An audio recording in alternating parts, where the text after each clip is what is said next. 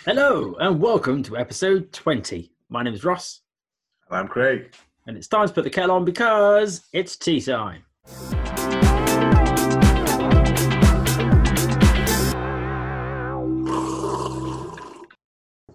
think we've had a bit of a slow news week this week. We have. And I don't know about you, but mostly depressing. Have you do you have any positive ones to share with us at some point? I, I do, yeah. I have one positive, one not so positive for yourself. Oh, okay. All right. Well, I'll get started then, shall I? Please do. Okie dokie. Right. Uh, first one. Uh, positive. The price of electric bikes could be cut by up to a third under the new government plans to offer commuters a sweat-free alternative to conventional bicycles. Uh, Okay. supposedly, there will be a direct subsidy like they did for plug-in cars, and the scheme is due to launch in the UK by April 2021.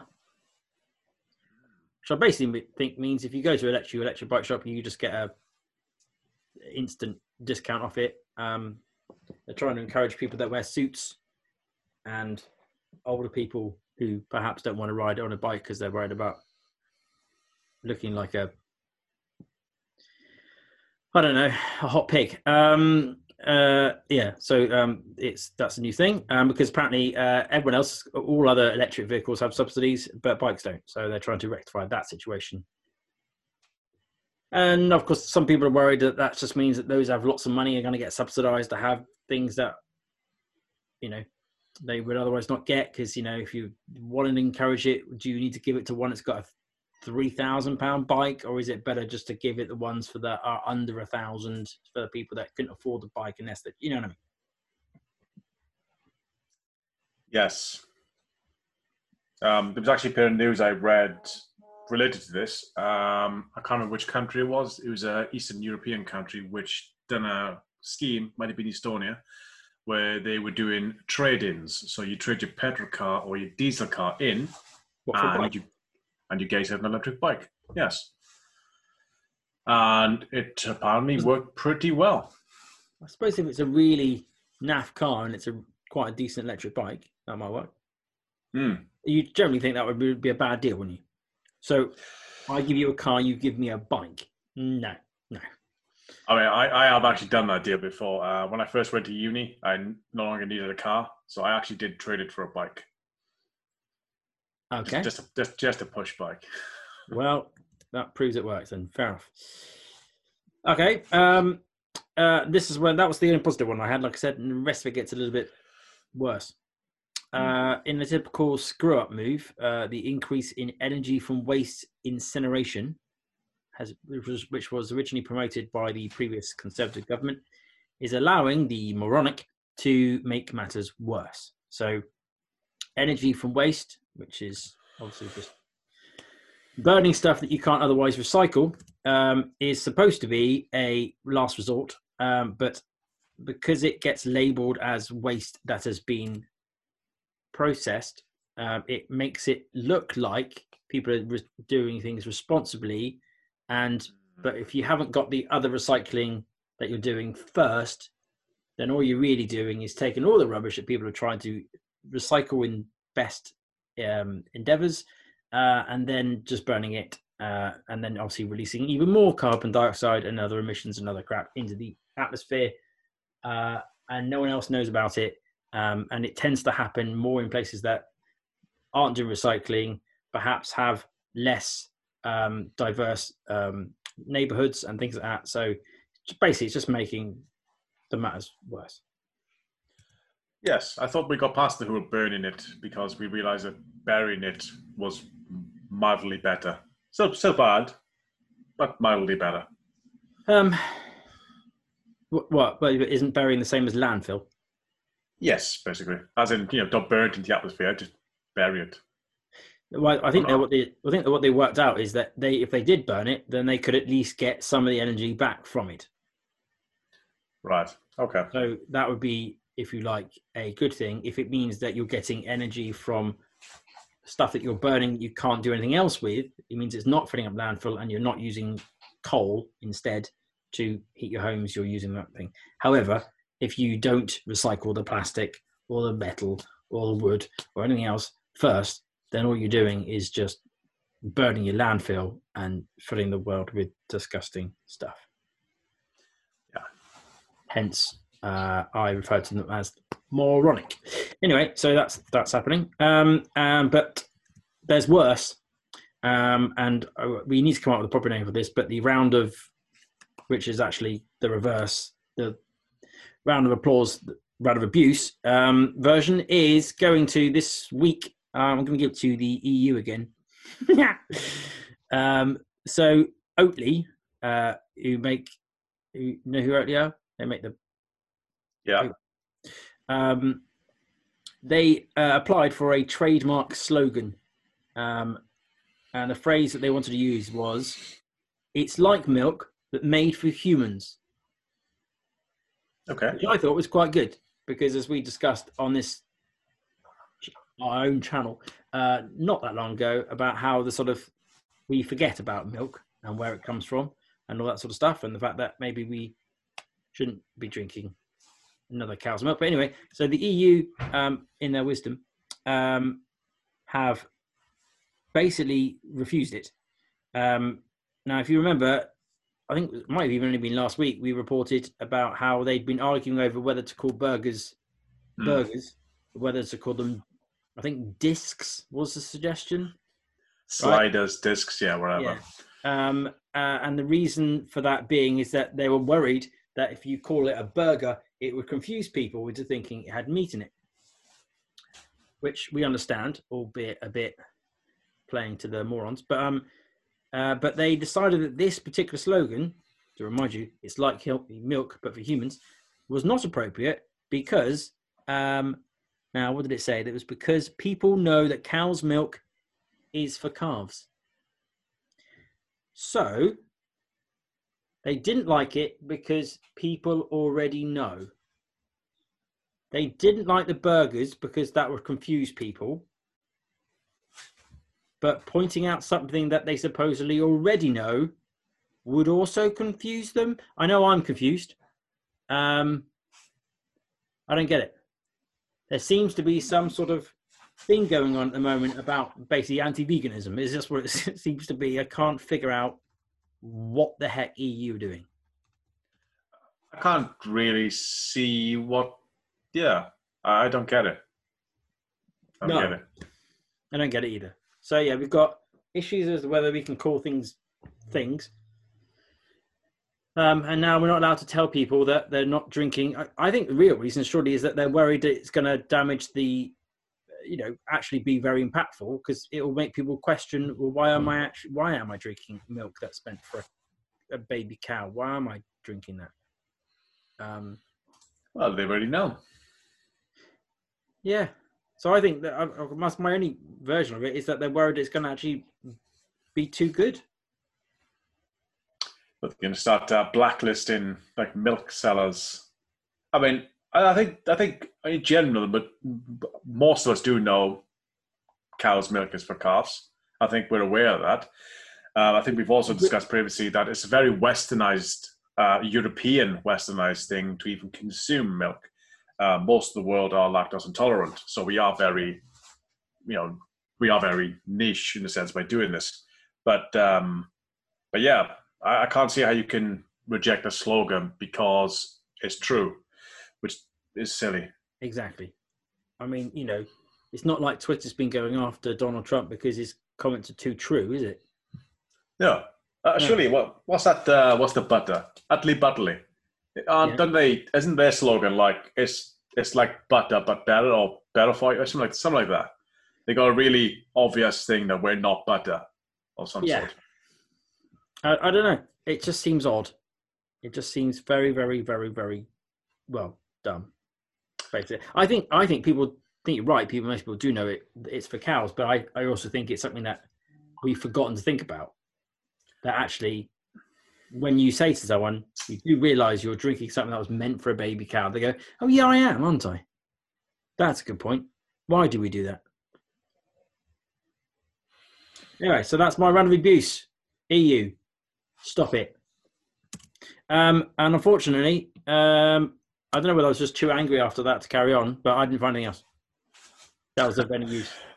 Oh, actually, no. Yeah. There is something. There is something. It's, it's not a full new news item, but I have. Um, a- there's a guy called. Um, there's a, a YouTube channel. I'll put a link to it. Um, Just have a think. Um, and they uh, had an uh, an episode last week, which I watched, which I thought was particularly interesting, and it was about the situation with methane, uh, frozen methane. Um, Okay. So we've now got to the point where the permafrost uh, that surrounds the Arctic Circle is obviously it melts every summer and then it comes back every winter, but um, it's melting to a point where it's longer, to the point where people uh, they're sending out boats and they are literally observing bubbles of gas coming up through the ocean, um, and it's methane basically being released.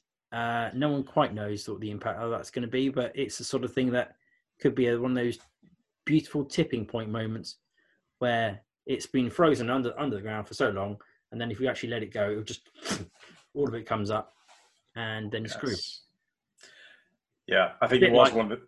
A bit like when your um your was it the the the buried time capsule, uh you know is released. That's basically what happens, except this is bad for the world. So, um, so that's happening as well.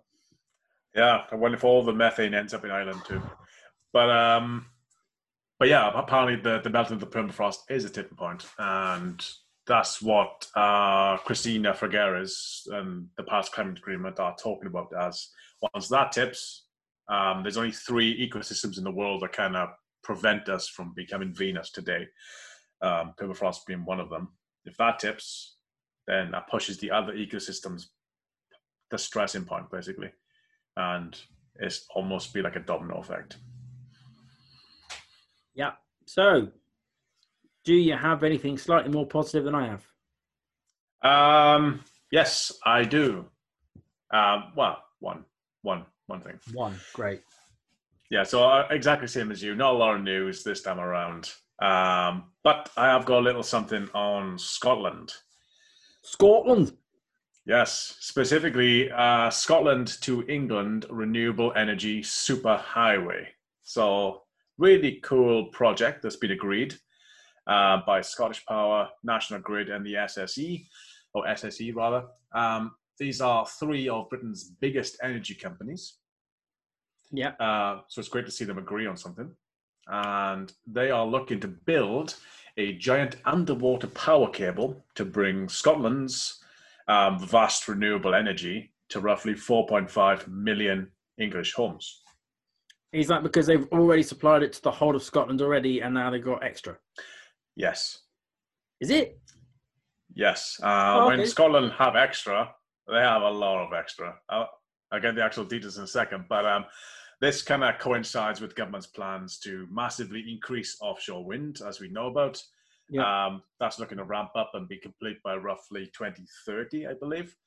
Um, right now, the project that's been proposed will transport two gigawatts, um, but has capacity to double to four gigawatts. Mhm. However, once those wind, um, offshore wind um, platforms are in place, Scotland is roughly capable of producing 10 gigawatts Cool. um, by itself. Uh, this will be generated in Scottish waters, so it's Scottish, so hopefully they don't become independent.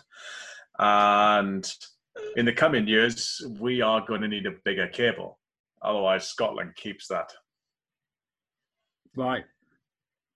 So Um, just to interject, I did also read that um, there's some huge effort in the EU. Maybe we shouldn't be. I shouldn't diss them quite so much. Um, to add um, tidal, which I think I don't know why I don't hear more about tidal, but um, apparently there's some new plans to make a huge, huge um, uh, growth in tidal now. I mean, sadly, it's I'm I'm seeing what looks like turbines underwater, which is concerning for me, but I'm sure they could come up better way. But um, but the other thing that's uh, again, I know I've said it a few times, but like green hydrogen or whatever the hell it's called, um, uh, it was announced that like it's Saudi Arabia is now switching to hydrogen. Now, for me, you, I've had a, I've had a slight concern about hydrogen for a while now because it it seems to be keep getting picked up by the kind of companies that were doing oil before Yeah, which is why? fine because they have the capability to do it. But you just know that those people aren't the people that care, and that bothers me slightly. That they're the ones going into hydrogen, and it's also that the UK seems to be going heavily into both wind and hydrogen. Hydrogen makes sense because it's, I assume it's very cheap because it's so abundant. So I assume the oil companies are getting into it because it's cheap. Yeah, but I'm also worried they're going to find ways of needing to use oil to do it. Do you know Well, what I I mean? mean, Saudi Arabia has so much oil. I can't yeah. even believe they're even considering hydrogen. That's kind of like what they say into the outside world. Oh, yeah, we could use hydrogen. You know, just chuck another barrel on the fire. Worries me, Craig. Anyway, sorry. Karen. Yep. Um, nice interjection. Hydrogen. Um, yeah, there's, there's an entirely different topic there we need to discuss. But other than that, offshore wind, Scotland will be absolutely loaded by 2030. And England needs probably a much better relationship because that's not going too well right now. I mean, if they just build that cable a bit longer, just skip England, come straight to Wales, I think we'd be happy. But that, so that was why I brought up. So um, tidal is. Uh, I think there probably should be some more efforts done to make, like you know, the in I don't know, the River Severn's a good example or not, but um, I imagine it probably is a good opportunity to get quite a bit of tidal in the south west of the country. Yeah. down the channel even i'm not sure but um or the north sea um, but i do feel like there's you know we're in ireland we should use what we've got right Yeah, I mean, wind seems to be the per per actual square footage. That seems to be the highest. Um, yes but the, the advantage of tidal over wind is that obviously it's a bit more reliable does it kill fish as opposed Well- to killing birds? well if we use the ones that have these massive turbines underwater that spin around i would imagine it's probably yeah sushi wet dream to use your phrase um so i'm sure that's what i mean i'm sure they can come up with a better version that doesn't require blade spinning but anyway um but the fact that we are in ireland the fact that we have lots of it and the fact that it's more regular and more consistent than um than wind makes me feel like we should use it a lot more if that permafrost is melting, we're going to get a lot more water before we get a lot more wind. So maybe. maybe Anyway, in other news, um, so Rishi Sunak is looking for a way to tax the EV market. Now, have you seen this? Because this I- directly impacts you.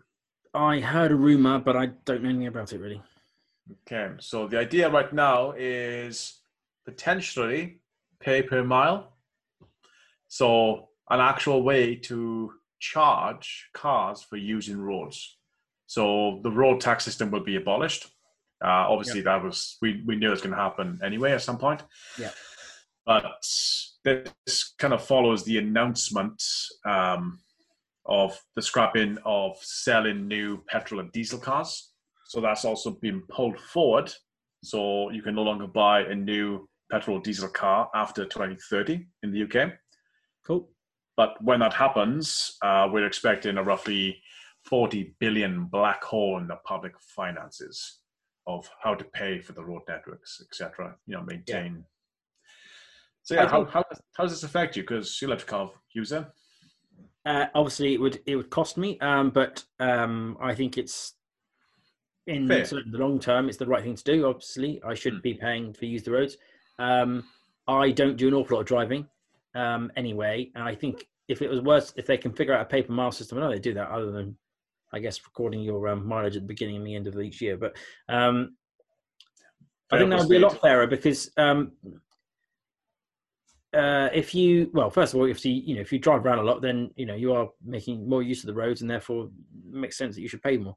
Um, but also, there's other like little subtle benefits, like if you you decide not to live in the city centre um, and you live outside of the area so that you can have cheaper housing or whatever, then you drive in, um, and that's all. And you've given yourself the inconvenience of that, but also there is a uh, Mm. you're, you, if you're producing emissions or whatever for doing that or using the roads from doing that and actually then there should probably be some sort of um, penalties possibly the wrong word but something to weigh that up slightly, slightly better so those that decide to live in the city and walk benefit from the fact that they've chosen to live nearby.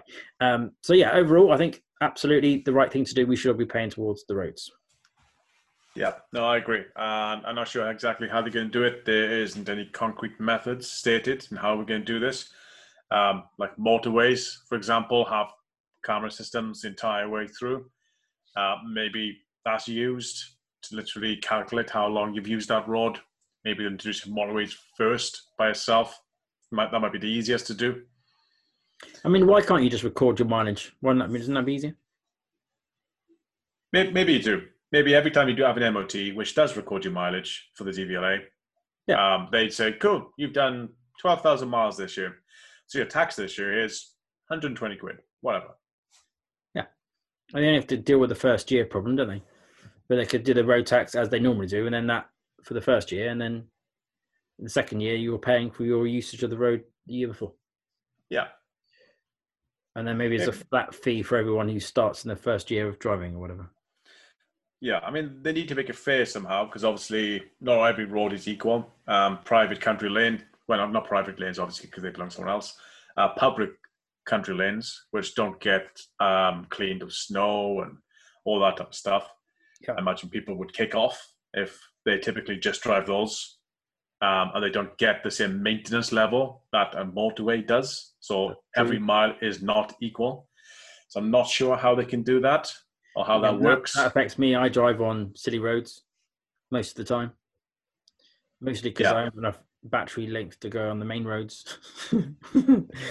or I might use those more if I could actually get there and back. Um, uh, but then you've also got like businesses who are um, right now they're paying fuel um, and they're driving, you know, round, round, round, around. Um, obviously, when their fuel costs disappear, they're going to benefit hugely from that. So it would make sense to take some of that back off them to pay for the roads. yeah. I'm down with it, even though it costs me money, because that's the kind of guy I am. Yeah, uh, I mean, also we're also going to stop using the um, fuel subsidies that we currently do because obviously we artificially keep petrol to be a cheaper than it actually is, um, and apparently that's cost 110 billion over the last uh, three to five years Wow. of just subsidizing petrol. So we stopped doing that. I mean, that's going to help the budget in some way. Well, let's that. Why have we been doing that all this time? Well, I don't know how much. How much is petrol these days? How much will it become I don't know, Greg. I haven't bought petrol in a long time. Well, don't you just don't you just drive past them and give the middle finger to the petrol station forecourts? Uh, yeah, sport parts go. Excuse me. Yeah. Um, basically, we have no idea how we're going to do this. Um, there doesn't seem to be an example of this anywhere else in the world, but obviously this will become a worldwide issue at some point when we're all electric car users by 2030, maybe. So that's something we need to work on. But it's cool to see Rishi Sunak thinking about this. He does seem to be a very interesting, future-looking guy. Yeah, I like him. Yes, so do I. Open-minded. We like that. Yeah. I mean, he's definitely next PM potential. He's got it all over. But um, Well- that's all I have. I have two pieces of news. And he can construct a sentence without sounding like he's drunk. Um, right. Okay. Cool. So let's get on to today's um, main thing, shall we? Mm. What is So, today? Craig, today I am posing a different question. Should we all live in a dome? Okay. That's my question. Should we all be living in domes, or should the world have more domes? So, what is a dome? You know what I- it's, it's a dome is in case for those who are completely unfamiliar with the concept. It is a it is a half sphere or a hemisphere, as you may otherwise know of it. Um, it is that that is that is what it is. It's basically a structure which is looks like a circle half stuck in the ground. Um, most of the famous domes associated with buildings around the world are actually just domes stuck on the top of other buildings.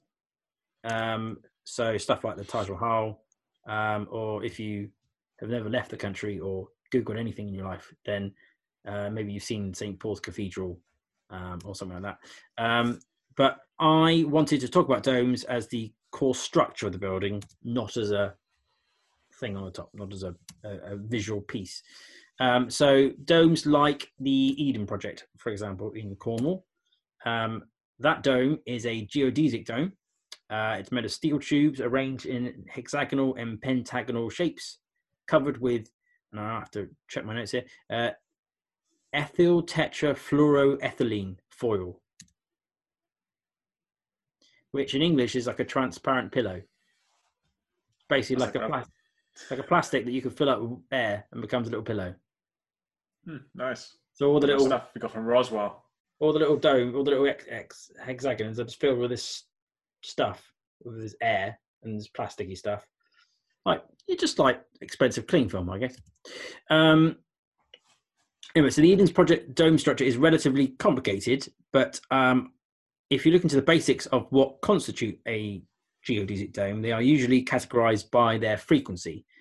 The frequency of a dome is the number of different lengths of struts used to make the entire structure. So I've got an image here to help with my illustration, so I shall quickly share that with you now. Okay, yes, so I'll try and explain this as well for all the podcasters. Um, so uh, we've got a picture here of of the different frequency examples. So um, the uh, one frequency dome is literally made of the same length of piece of wood, and then you basically put it in a different formation to make sort of triangular shapes in order to try and make a structure building of that piece. It tends to look quite blocky, quite triangular, um, and it's very pointy. Um, whereas if you take that length of wood and then you take the half point in the middle and sort of bend it up like that. I'm not doing a good job because my hand is a different length than my arm. And while I'm illustrating it, they're on a podcast. They're going. So if if you take your two hands together um, and then you lift up the hand in the middle, that and that that basically makes an extra frequency. So it's like taking a halfway point and then pulling it up with a string, and then so a box then becomes a slightly more, um, well, dome shape. So the the more times you do that, the the shorter the each individual line becomes, the more spherical the whole structure becomes. Um, so YouTubers, you can just look at that picture and that hopefully that will make sense. And if you look um, at a geodesic dome as a skeleton and you look closely, you start to see all the tiny little hexagons and the tiny diamonds and the pentagon, pentagons um, and etc. etc. So um, that's what a geodesic dome looks like. So um, let's stop sharing. So the higher the frequency, the more complex the design becomes, but the more spherical the dome appears, um, which is mildly academically interesting, perhaps. But um, there's more. There's there's more. Domes are amazing. Just bear, just bear with me. So, um, first of all, they're actually the strongest human shelter ever conceived. Uh, typically, we live in a box or a box shape uh, and we have to worry about load bearing walls and roofs. But a dome evenly distributes any stress along the entire body of the structure, basically holding itself up. So you take a piece out and or several pieces out and it becomes it can become quite weak. But as long as every piece is there, it all leans on itself. Um, and it's it's sort of self sustaining, self lifting. Supporting. Supporting. That's a good word. Thank you. Um, so you can um, you can make a small one with just PVC pipe and some connectors, all held together with zip ties. And because of the the weight distribution, you can you can stand on it, you can hang off it. It doesn't look like something that should hold your weight, but it does because of the way it's uh, the way it's structured. Um, and because of this distribution of stress, it's also extremely good in earthquakes. Mm. Um, as it's spherical, it's also very aerodynamic, which makes it particularly useful in you know windy places. So it can actually um, withstand a hurricane um, if it needs to.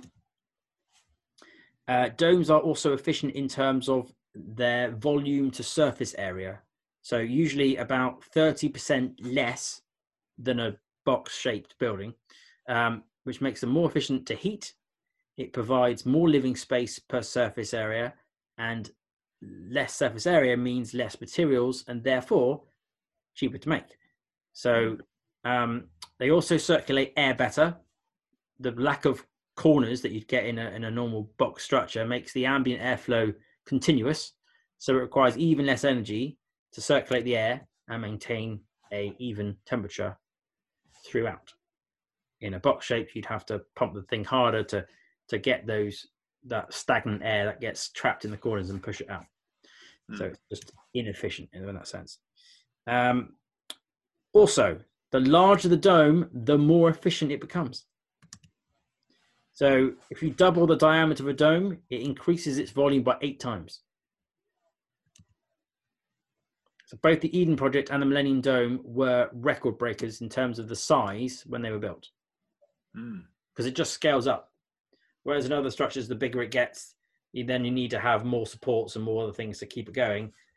Domes can just scale and scale and scale and scale, and they just get you know, bigger and bigger and all worse.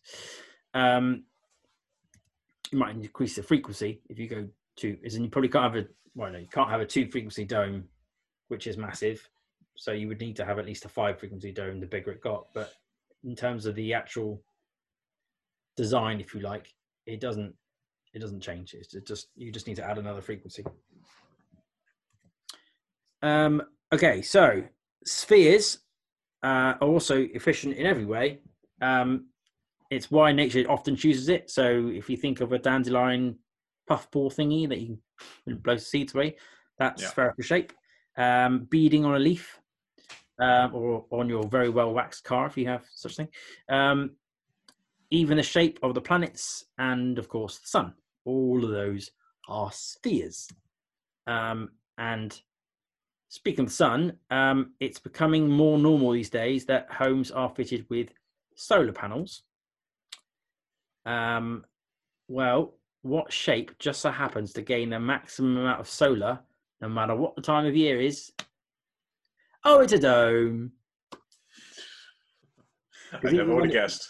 Even when it's low in the sky, you've got the bottom section of the dome. If it's high in the sky, you've got the top section of the dome. Whereas you don't, if it's in winter, our normal roofs suffer because the panels are on the top of the roof and you have to, so the sun has to be at a certain height just to even hit the damn thing. Um, so they're not as efficient. So, in summary, they are stronger, they are cheaper to make, they're more energy efficient, and they are better for solar. So, my question is why are we not making more domes? Why do we keep making boxes all the time? I, I don't know. I mean, domes are pleasing to look at too. So aesthetically pleasing. Um, I would love to live in a dome. I, I can't think why we chose boxes. You have a reason? It's a historical thing? Well, um, I was looking for reasons, uh, and weirdly, one that just kept coming up, and admittedly, it's just a Google search, so it's just people giving their opinion. But um, what, one of the most common answers I kept finding was that furniture is not designed for is normally designed for straight walls. So you think you, you know your bed, your sofa, your chest of drawers, whatever, they're all designed to fit up against a flat wall, and that was the main reason that they thought that domes weren't more successful. But for me, that's like having the cart lead the horse. If you had domes, yeah, if you had circular things, and they came in some sort of normal, you know, um, diameter, then you probably would find that you'd also have furniture that was roundish. Yeah, because you could also have, you know, walls inside a dome if you wanted to. It hasn't got to be open plan. Yeah. And who says you need to just who says you need to put the furniture against the wall anyway? mm. just have a slightly different, you know, design, really. Oh. Yeah. Actually, we we have discussed this before the, the benefits of boxes over domes, and that's stackability. I'm not sure if you come to this later. No, I no that you know I did I haven't got it on there later. No, but that is a good point. Yes, um, high-rise buildings or whatever you want to call them. Yes, stacking things on top of each other. Domes don't do particularly well at that. That is true. But for individual um, ownership, house, whatever your own personal house that is on your own land, that sort of style, then it's the most efficient structure you could use. Um, so I thought I would uh, do a bit more visual again. Apologies for the podcasters for, for Craig's benefit, and he can just he can comment on them and uh, tell you what you think. Um, a few designs that I've come across, which sort of try to eliminate some of the concerns that one might have from a dome structure. So, Craig, what do you think of this one, first of all? So, here we've got a tall dome with, um, they've also tried to make it because what you typically expect is if in a dome, how do you have anything more than one floor? How's that going to work? Um, so, this design has got like a mezzanine floor covering the back half of the dome uh, with a sort of rounded staircase going up to it. Um, presumably that's where the bedrooms are, and then downstairs you've got this sort of again circular type kitchen and lounge. Um, windows, look at that, going all the way up to the roof in a sort of straight line, using the shape of the panels of the dome. Yeah, I actually quite love that. It's really good. I'd live in a house like that, wouldn't you? Ah, completely. It looks extremely pricey, but I definitely would like to live somewhere like that. Yeah, fair enough. Uh, right, next one is again. So we so this this is a, a cut half of a dome where uh, again we've got the same sort of idea with um, having a two floor thing, proving that you can if as long as the dome is. So this is this is this is like a three quarter dome, in the sense that Mm. the um, the it's only a third of the sphere that's hidden or cut off. Um, so it rises higher out of the ground and then has a uh, um, it sort of comes out before it goes back. in. Um, but again, you looks like we've got this sort of central, um, which is probably a f the functional element of having the like the pipes and stuff running through the down the center of the of the dome, and then um, having the rooms off from that center. Um, but again, you've got you know you've got a kitchen, you've got separate rooms. I think it's a perfectly good design. Oh, very much. Uh, yeah, the center part makes sense. Kind of like a like a Terry's chocolate orange. Yes. So yeah, in in my head, that, that I'm imagining putting my, you know, your all your electric wires down the center, um, uh, and then or you know, gas pipes or whatever whatever else you need, all down the center where it's as insulated or whatever as, as, as necessary, and then come off from there because that way you've always got a central point, um, and you don't because I don't know if you've ever watched anyone cabling a house, but you end up with an awful lot of um, you know, it's wrapped around here. It's going up from the first floor to the second floor. It's going across, then it's going back down again. It's all a bit. It can get quite higgledy piggledy. Whereas I imagine this structure, you've got your you're tapping into everything from the from the from the middle of of, of every room essentially. Not uh, you know the, the the edge of each room is all pointing to this central pillar that goes down the middle of the of the house, which I think would make for a more general and efficient design anyway. Yes. Uh, this is another one, just like a cut off, showing the sort of the the wall structures that you can have, still allowing um, at least two or three walls to be straight, um, but they do have a lot of curved things. But I think curves are nice. I think they flow nicely. I think they're very aesthetically pleasing. I don't know how they've done that bed. Look, it's got a slight curve on the edge of the bed. Yeah, like a like curved mat- mattress.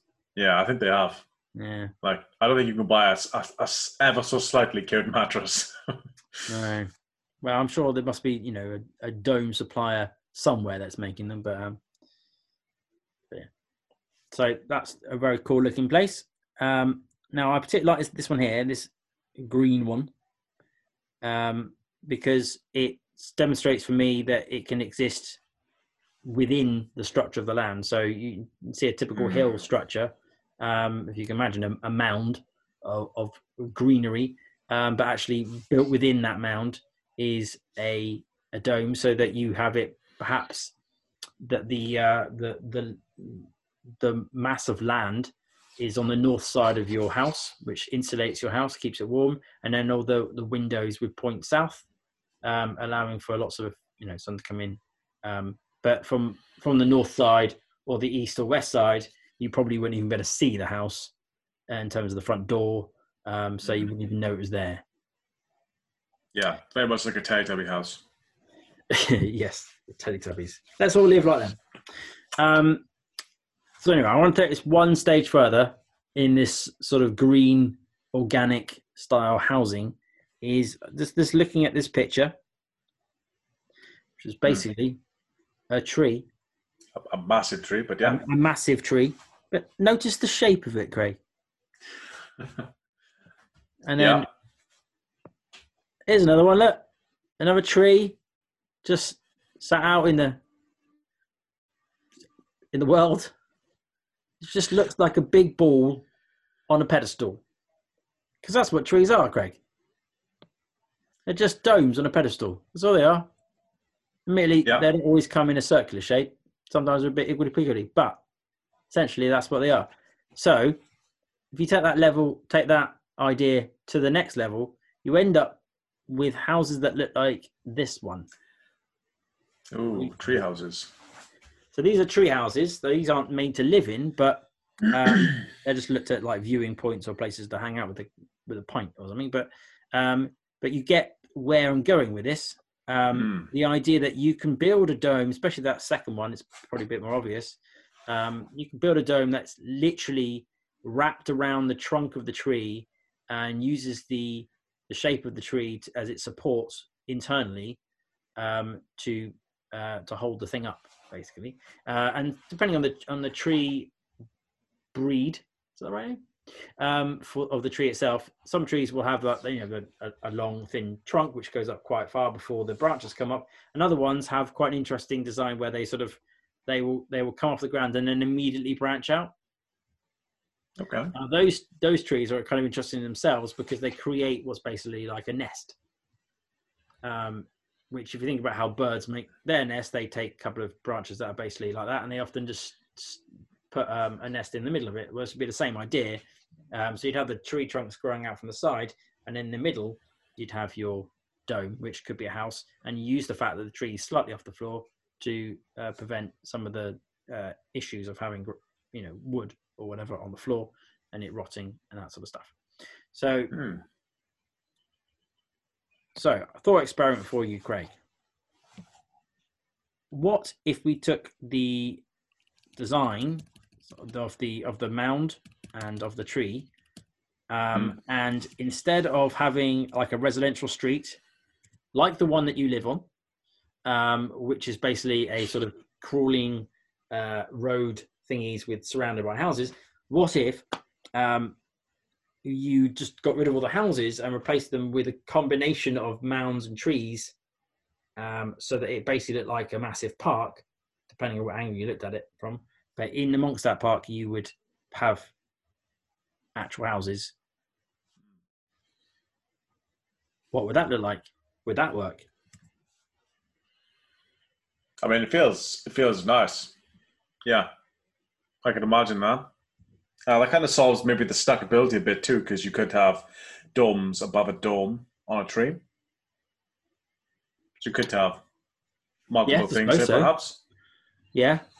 Have the bottom set of branches, and then if there's, an, if there's a tree that has another top, top set up there, you could have. That's an interesting idea. I hadn't even thought that one. I mean, I Hmm. imagine you know you need a decent staircase, but you could make one off the side of a tree. But it, obviously it, it does benefit then from the shelter that trees give you, um, uh, in terms of you know um, weather and stuff. Um, so I thought a few other. I was trying to think of the pros and cons. Um, obviously, from the if you're surrounded by green, that's got to that's got to be better for your own personal health, but it's also better for the planet in terms of we're trying to plant a lot of trees at the moment. Yeah. Um, uh, better for flooding, uh, which is going to be more important as the more we melt the ice. Um, because obviously, uh, concrete roads and stuff, tarmac roads, can't let uh, the water go through it. So they basically just they're just runoffs. They they run off and then have to be absorbed then by the soil, um, either side of it. Whereas obviously, if it was all grass, then there'd be a lot more uh, absorption that can take place. Um, obviously, more aesthetically pleasing. But then, so I guess the, the bigger question really is not the benefits because they're obvious, but um, what are what are the negatives? What would be the negatives of living in that sort of environment? Um, all I could really think of was the upkeep, um, because you'd presumably have to, you know, mow mow your house, not just your garden, quite regularly. um, to keep it in check. Um, you know, it would get muddy because it's more grassy than it is. That's the benefit of living on a tarmac street with concrete pavements or whatever. Um, is they don't tend to get weeds growing out of them and they don't get too muddy and stuff, and animals don't move in. Um, so you know, but then presumably that's the fact that we got used to that and we don't, you know, we don't like our creatures around us is probably not a good thing anyway. It's probably just something that we need to learn to adjust back to. Yeah, I mean, we are very close to animals. Um, I think I would say most people have a pet. It seems to be a, a natural thing to have. Yeah, but these pets aren't going to say pets that you want, are they?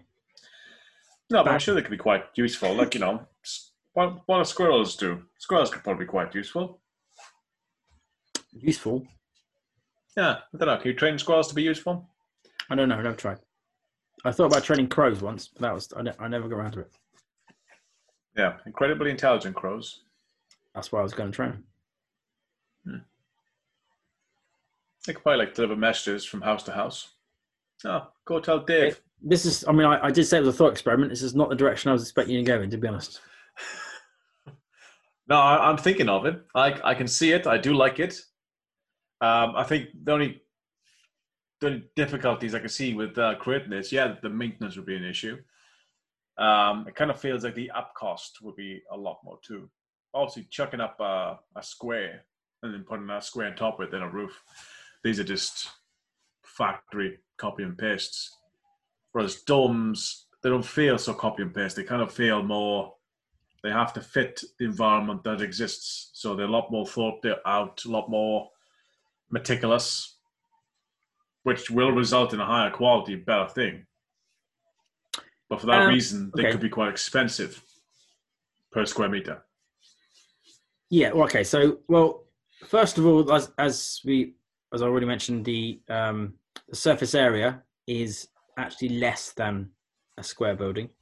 So, in terms Yeah. of first principles, how much material do I need? Um, it's actually less.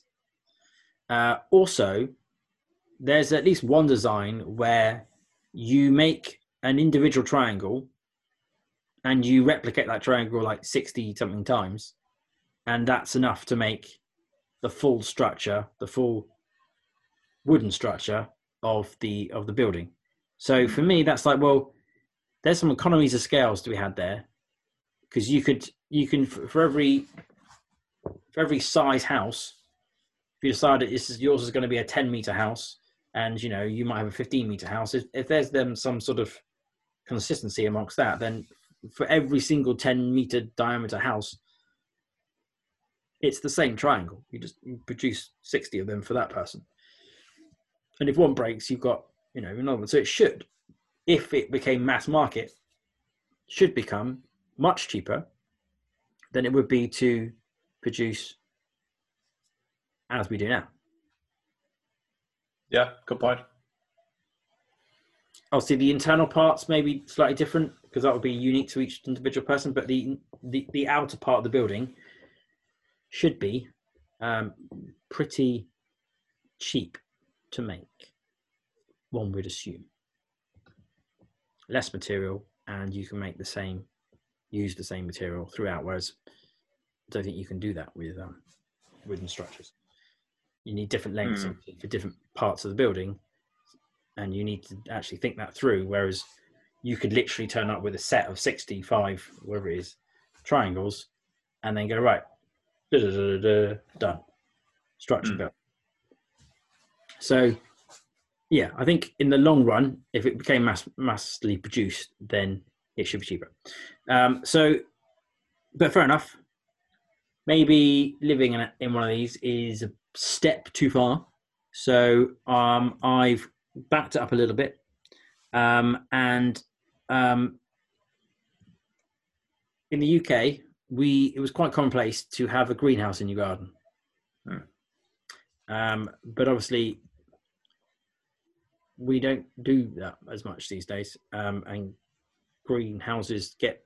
Well, uh, most time I've ever seen a greenhouse, it's usually someone smashed up one in someone's garden for some old person who couldn't bother to look after it. But um, I'm sure they are still being used all over the place. But um, so I wanted to recap some of the benefits, but then apply it specifically to greenhouses or glass houses, as they used to be called. Um, so one, uh, domes are very resistant to high speed winds.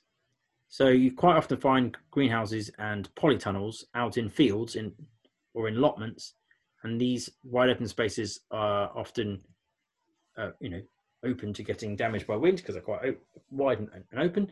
Um, so you end up with damaged greenhouses. Domes won't have that trouble because they're more aerodynamic. So there's one. Um, the volume to surface area means that you basically get more living space, but you also would mean you get more growing space. So which makes it more efficient for your yield. So you can design your layout of your plants to focus the taller plants in the in the center of the dome and the shorter ones. So, so like the vines, like tomatoes and uh, cucumbers and things that can all grow in the center, but around the edges you have your lower, shorter ones like your lettuces and things like that, and your herbs and things.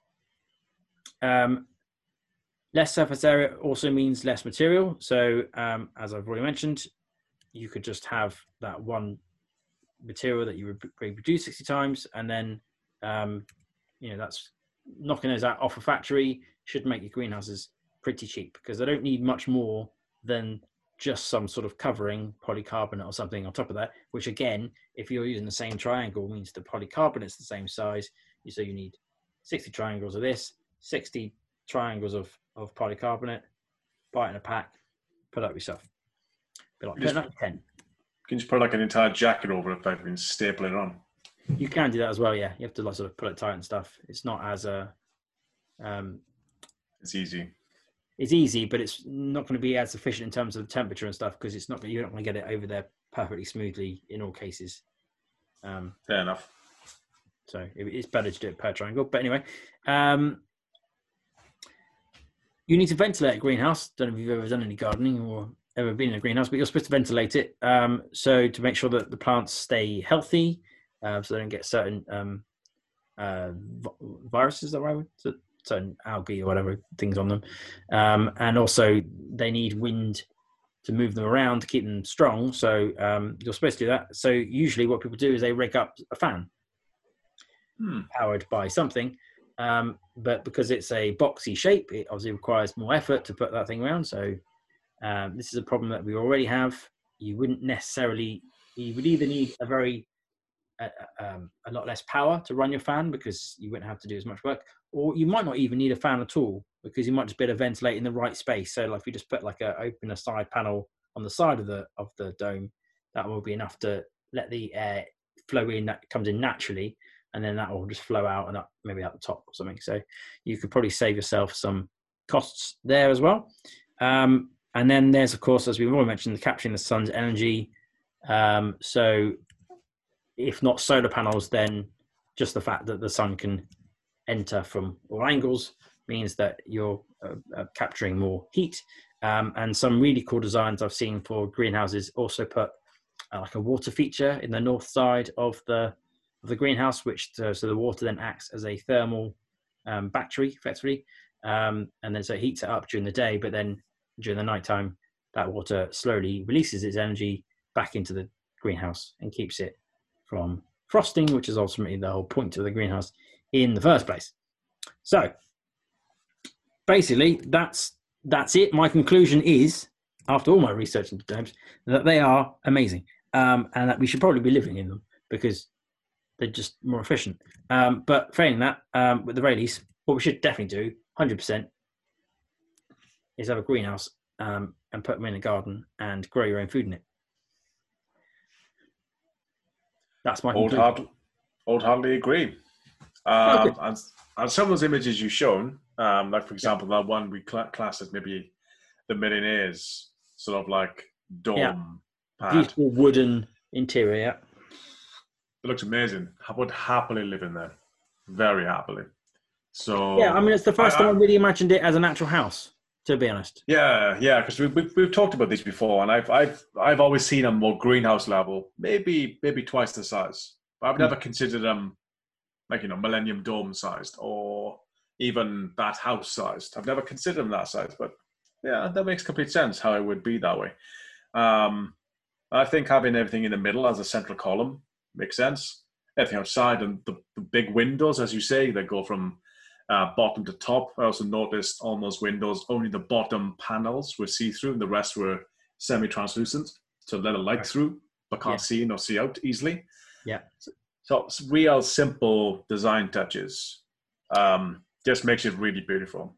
Well, I mean, if you obviously it's, it would be expensive, but you could also do stuff like, um, you know, those glass panels where they will go from translucent to non by running an electrical current. So, like in the winter, you could just you know open them all up, whatever. But in the summer, you might go, well, it's a bit bright, so I'll I'll, I'll reduce it down a little bit, um, Mm. or or cover some of them in solar panels, um, so that you're definitely getting your sun exposure um, from Mm. east to west. So I, I think that's probably what I do. I'd, I'd probably have half of them um, as windows and then the, the rest of them as solar panels.